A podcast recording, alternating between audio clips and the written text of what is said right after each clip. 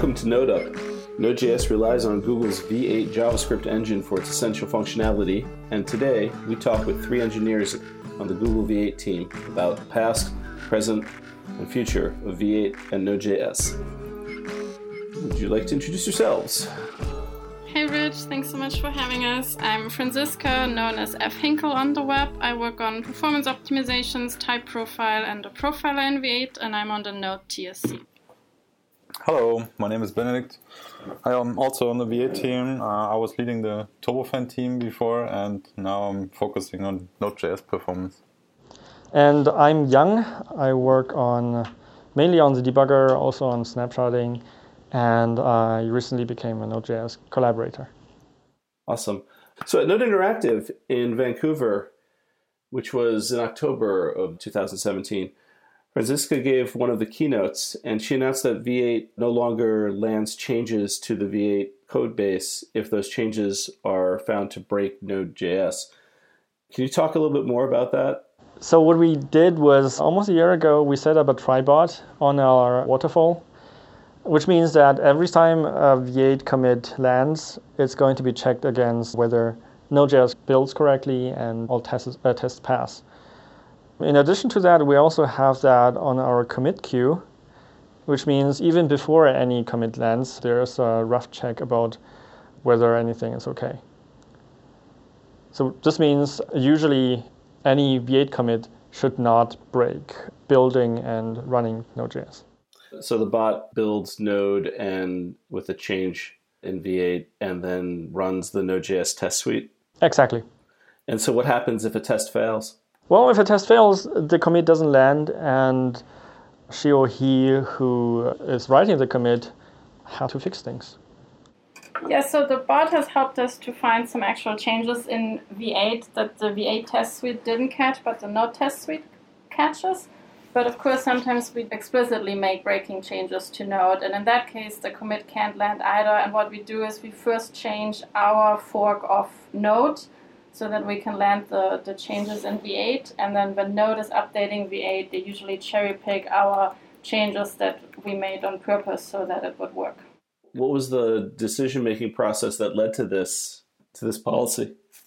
So with Node getting more important, we realized we have to be more supportive there and we cannot just break everything all the time. We also can't stop the world for V8. So we started with the bot that was only a reporting bot, and most V8 committers didn't get notified by it. So that was a smaller sub team of robots. Ali was helping, and Yang and myself to make sure we don't break anything there. And if people did land things that broke Node, then we would talk to them directly to figure out what broke it and see if we could fix it or how to fix it. And then over time, we realized that we had less and less problems, and we actually made the bot an official part of our commit queue, but it wasn't blocking. So everybody who committed saw right away if they broke something, but they weren't stopped from submitting their V8 commit. And then eventually we decided it's time and we can make it block him. So is Node the only product besides Chrome that blocks V8 when it breaks? Yeah, uh, Node is special and it's the only one on our commit queue that's blocking V8. Aside from Chrome. Aside from Chrome, obviously. Now let's take a break to hear from our sponsor. DigitalOcean has just launched Spaces, a beautifully simple object storage service designed for developers who want a simple way to store and serve a vast amount of data, including hosting web assets, storing user generated content such as images and large media files, archiving backups in the cloud, and storing logs. They've simplified the essentials of object storage to save you time. Name your space and tap Create, and you're ready to go in seconds or use your favorite storage management tools and libraries. A large ecosystem of S3 compatible tools and libraries can be used to manage your space. We believe in simplifying our products to enable developers to build great software. To do that, we look at every opportunity to remove friction from the development process, including spending less time estimating costs associated with storage, transfer, pricing tiers, number of requests, and regional pricing. Spaces is available for a simple $5 per month and includes 250 gigabytes of storage and 1 terabyte of outbound bandwidth.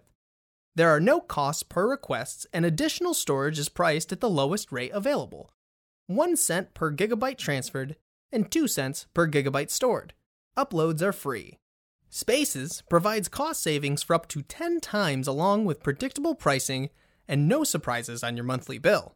To make it easy to try, both new and existing DigitalOcean customers can get started with a free 2-month trial of Spaces by going to do.co slash nodeup.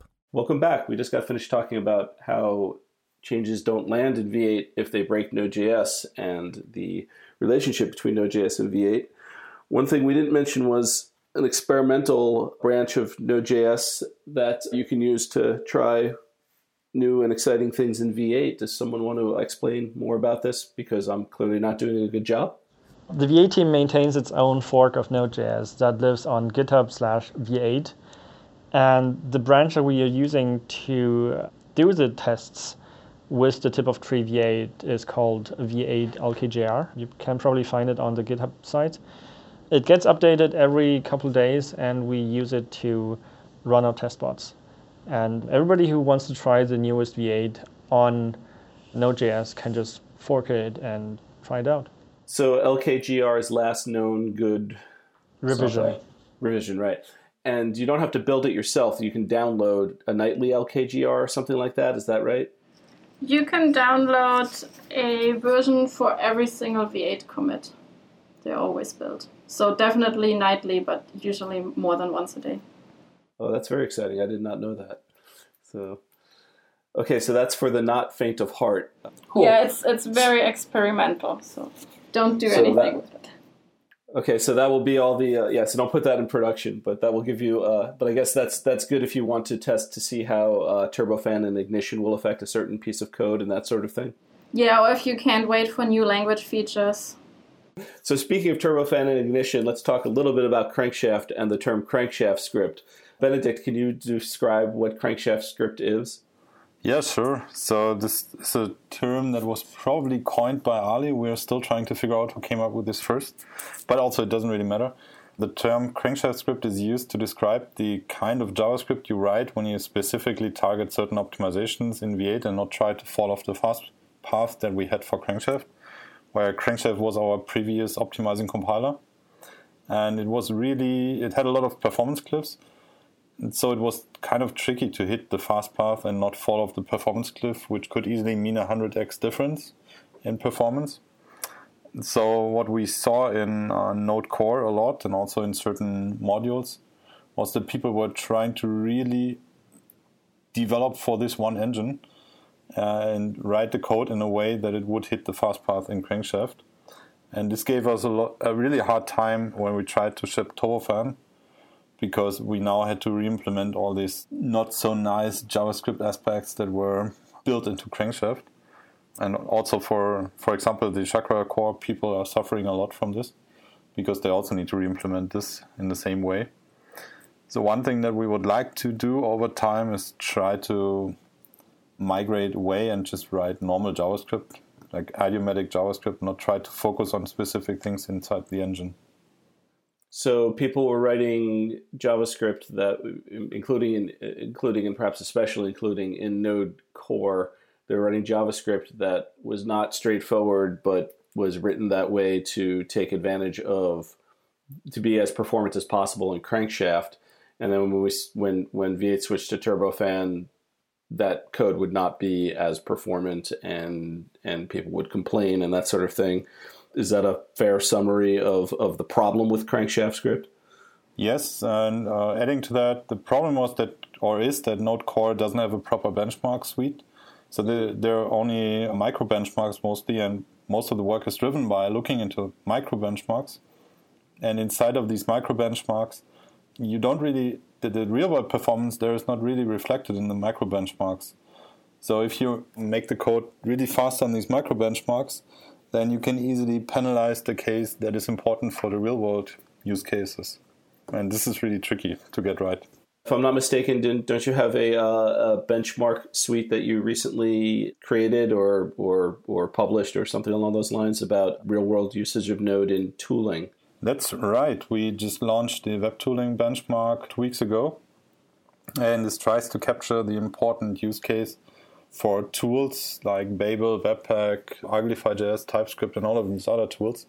that people use to write JavaScript or build JavaScript applications for the web and for Node nowadays. This is just one use case for Node, so there are other use cases, the, the microservices use case, the backend use case, and whatnot. We are also trying to get good benchmark coverage for that, together with the benchmarking working group. Great. Do you know if the web tooling benchmark is running against Node periodically? Is are the results published in an automated fashion anywhere? Yes, if you check the Node benchmarking webpage, which is benchmarking.nodejs.org, then you see the web tooling benchmark is the latest addition to it, so it's the last benchmark. Currently, it's it needs some improvement because it's just it's not very fine grained, but we are working on that. So it's it's already running against every node commit or every every night, uh, so we get data already. Uh, yeah, I, I I did not know that. So that that I know that probably sounded like a softball question for something I knew, but I didn't know that it was there, and I'm looking at it right now, and that's very exciting. Awesome, thumbs up, high five. Code CodeShip is a hosted continuous integration platform in the cloud. Increase your development productivity and ship to production more frequently. CodeShip lets you standardize your tooling and processes across your teams, speeds up your build times, and integrates into your existing ecosystem of tools. CodeShip will be a great fit for your team, no matter if you want to speed up build times for your large apps, or if you want to set up complex delivery pipelines for your microservices using tools like Docker, Kubernetes, and others. CodeShip has been ranked as a top 5 continuous integration vendor by the analysts over at Forrester. Visit codeship.com to download the report for free. Spend less time managing your tools and speed up your software development. Give CodeShip a try and sign up for free today at codeship.com. Welcome back. So one thing I've noticed about the various JavaScript VMs, V8, Chakra, SpiderMonkey, Nitro, these teams don't seem to treat each other as competitors. They kind of act as each other's, you know, they cheer each other on and things like that. They seem to collaborate a lot and they respect and admire each other even. And there's a sense that they're all kind of working to get together towards a better world for, for the web and for all users. And I kind of want to talk a bit about that because I want to know how much of that is just my perception or you know public perception and and how competitive are the teams and is it friendly competition and and what's hidden from public view and that sort of thing. So like what kind of professional relationship and personal relationships do you have with people on, you know, Chakra or spider monkey and those sorts of things? So maybe I can start. Yeah, I think it's definitely a friendly competition. All of the four engines are open source, so everybody is free to just look over the shoulders of everyone else. We definitely don't have any hard feelings if any of the competitors beat us in any benchmarks, and we actually try to to beat them back. And, and I think uh, having competition is a good thing here. So regarding our goal, I mean, yeah, we definitely want people to use V8 and use Chrome and Node.js with V8. One thing we actually care about is to just push the web platform forward. And regardless of which engine you actually use, the web wins. One example, for example, is that Firefox, like two years ago, started using our regex engine that was originally developed in V8.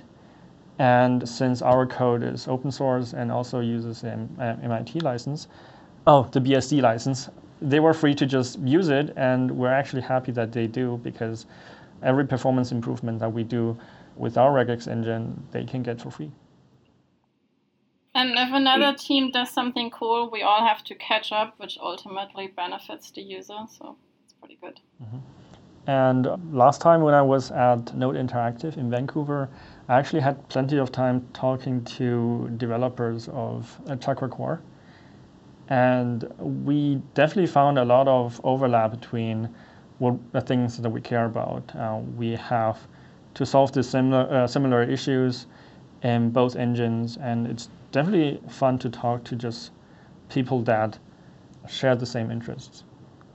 Along the same lines, someone who was a Google employee once told me that one of the cool things about working for Google is that the main point of the business is to make sure the web, you know, like you, as long as you're doing something that's good for the web, you're ultimately doing something good for Google.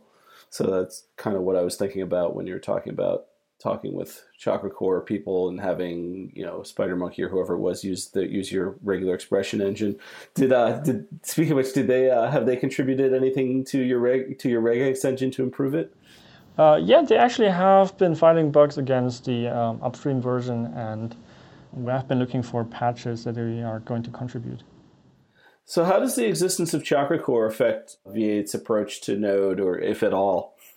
Well, one thing is the NAPI, the native API, which has most of the work that went in is from Microsoft and IBM. So big thanks there. Um, that's a huge improvement for anybody who writes native modules because it allows you to compile once against this API and then not worry about different versions of the engine or even different engine vendors. So you compile your native module and then it doesn't matter whether you switch out the Node engine V8 for Chakra Core. So that's a, a huge benefit for the community, I think, and for the module system.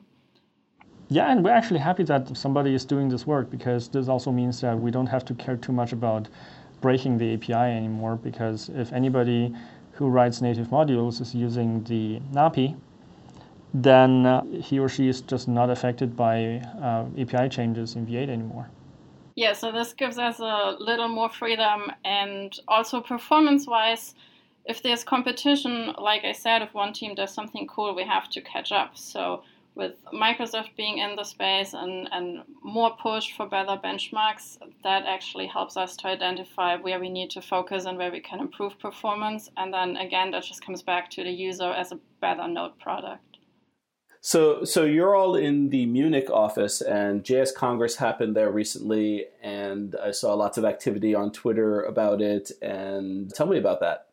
Yeah, it was awesome to have it here. It was probably the second biggest JavaScript conference in Germany this year, if not. No, it wasn't the biggest. JSConf was a bit bigger, but still. So this was a really big conference. We had this awesome deep track, which is was run as kind of an open space slash unconference style. So uh, people could just bring their questions or their discussions that they wanted to have with uh, expert from V8, from Webpack, from Microsoft, and do all these discussions in an open space so that everyone can collaborate. It's not just these coffee break talks among certain people, which I, I like a lot. I think this was even better than the main track, um, personally. We got a lot out of the deep track. In addition, we had the the panel discussion on the future of JavaScript with Brian Terlson, Mathias Bynens, and me on stage. And that also was very interesting, and I think it was important to demonstrate that we work together and not against each other. Maybe Yang, I want to say something as well. Yeah, I, I found it very interesting and well also convenient that it was in Munich. There were a, uh, a lot of V8 team members attending that conference, so if you were there, chances are that you were uh, you ran into some of us. The uh, Mathias Bynens, Benedikt Meurer, Brian Terlson panel is on YouTube and is definitely worth watching, and we'll be sure to stick a a link to that into the show notes for people. So it's time for plugs, and I don't know what I'm going to plug, so I have to think for a few seconds. So does anybody have something they would like to plug? It can be anything. Yeah, I have something that I would like to plug in. So we are looking for help from the community to build meaningful benchmarks, especially on the node side. On the website, it's it's not that difficult because we can just crawl the web and see what's out there. But on the node side, it's close to impossible to do that, especially since a lot of that is also closed source. So uh, we are looking for input, for example, on the web tooling benchmark, where we have people from Babel and Webpack already collaborating, but it would be nice to also get other people from other tools excited about it. And uh, in addition, we, we are also very interested to get benchmarks or important performance data of other use cases like server-side rendering, or microservices that is not covered very well at this at this point. Or just JSON uh, payload. or just meaningful JSON payloads, yes. So, how should people who have this information or want to get involved get in touch with you?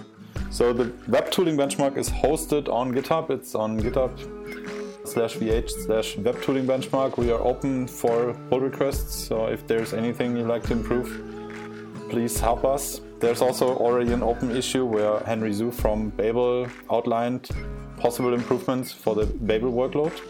This would probably be an easy starter if you have some ideas of how Babel works. But you're welcome to contribute essentially everything. One other open issue is, for example, to restructure rollup in a way that we can test the core tree shaking logic, which is currently not possible. The rollup maintainers are up for that, but they don't have a lot of time at this point. Thanks for listening. Follow NodeUp on Twitter. If you'd like to sponsor the show, please email nodeup at gmail.com. We would love to have you. Thanks and bye. Thanks, everybody.